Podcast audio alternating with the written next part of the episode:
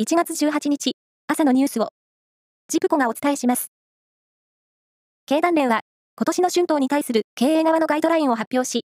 物価高の現状を重視して賃上げを強化し、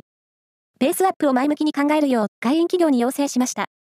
物価上昇率を超える賃上げを求める岸田政権と足並みを揃えたということです。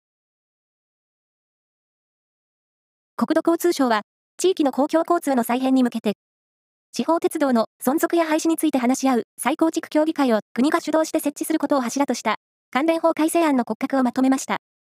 このほか、路線を維持するため、地元との合意を条件に運賃を値上げできる仕組みも設けます。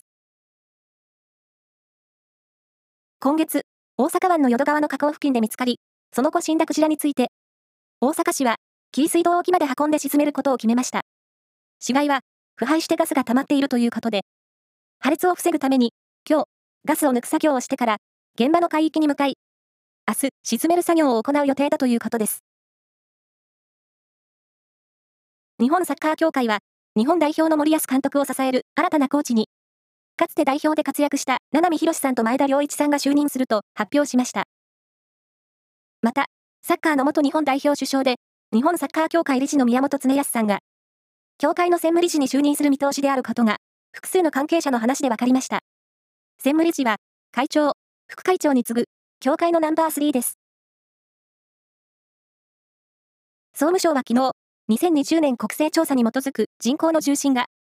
岐阜県関市、関市立麦小学校から東南東へおよそ4.5キロの地点だったと発表しました。人口の中心は、国民一人一人の体重が同じと仮定した場合、日本全体でバランスを保つことができる地点のことで、前回、2015年の調査でも、関市に重心がありましたが、東京都などへの人口集中で、地点が南東へおよそ2.2キロ移動したということです。以上です。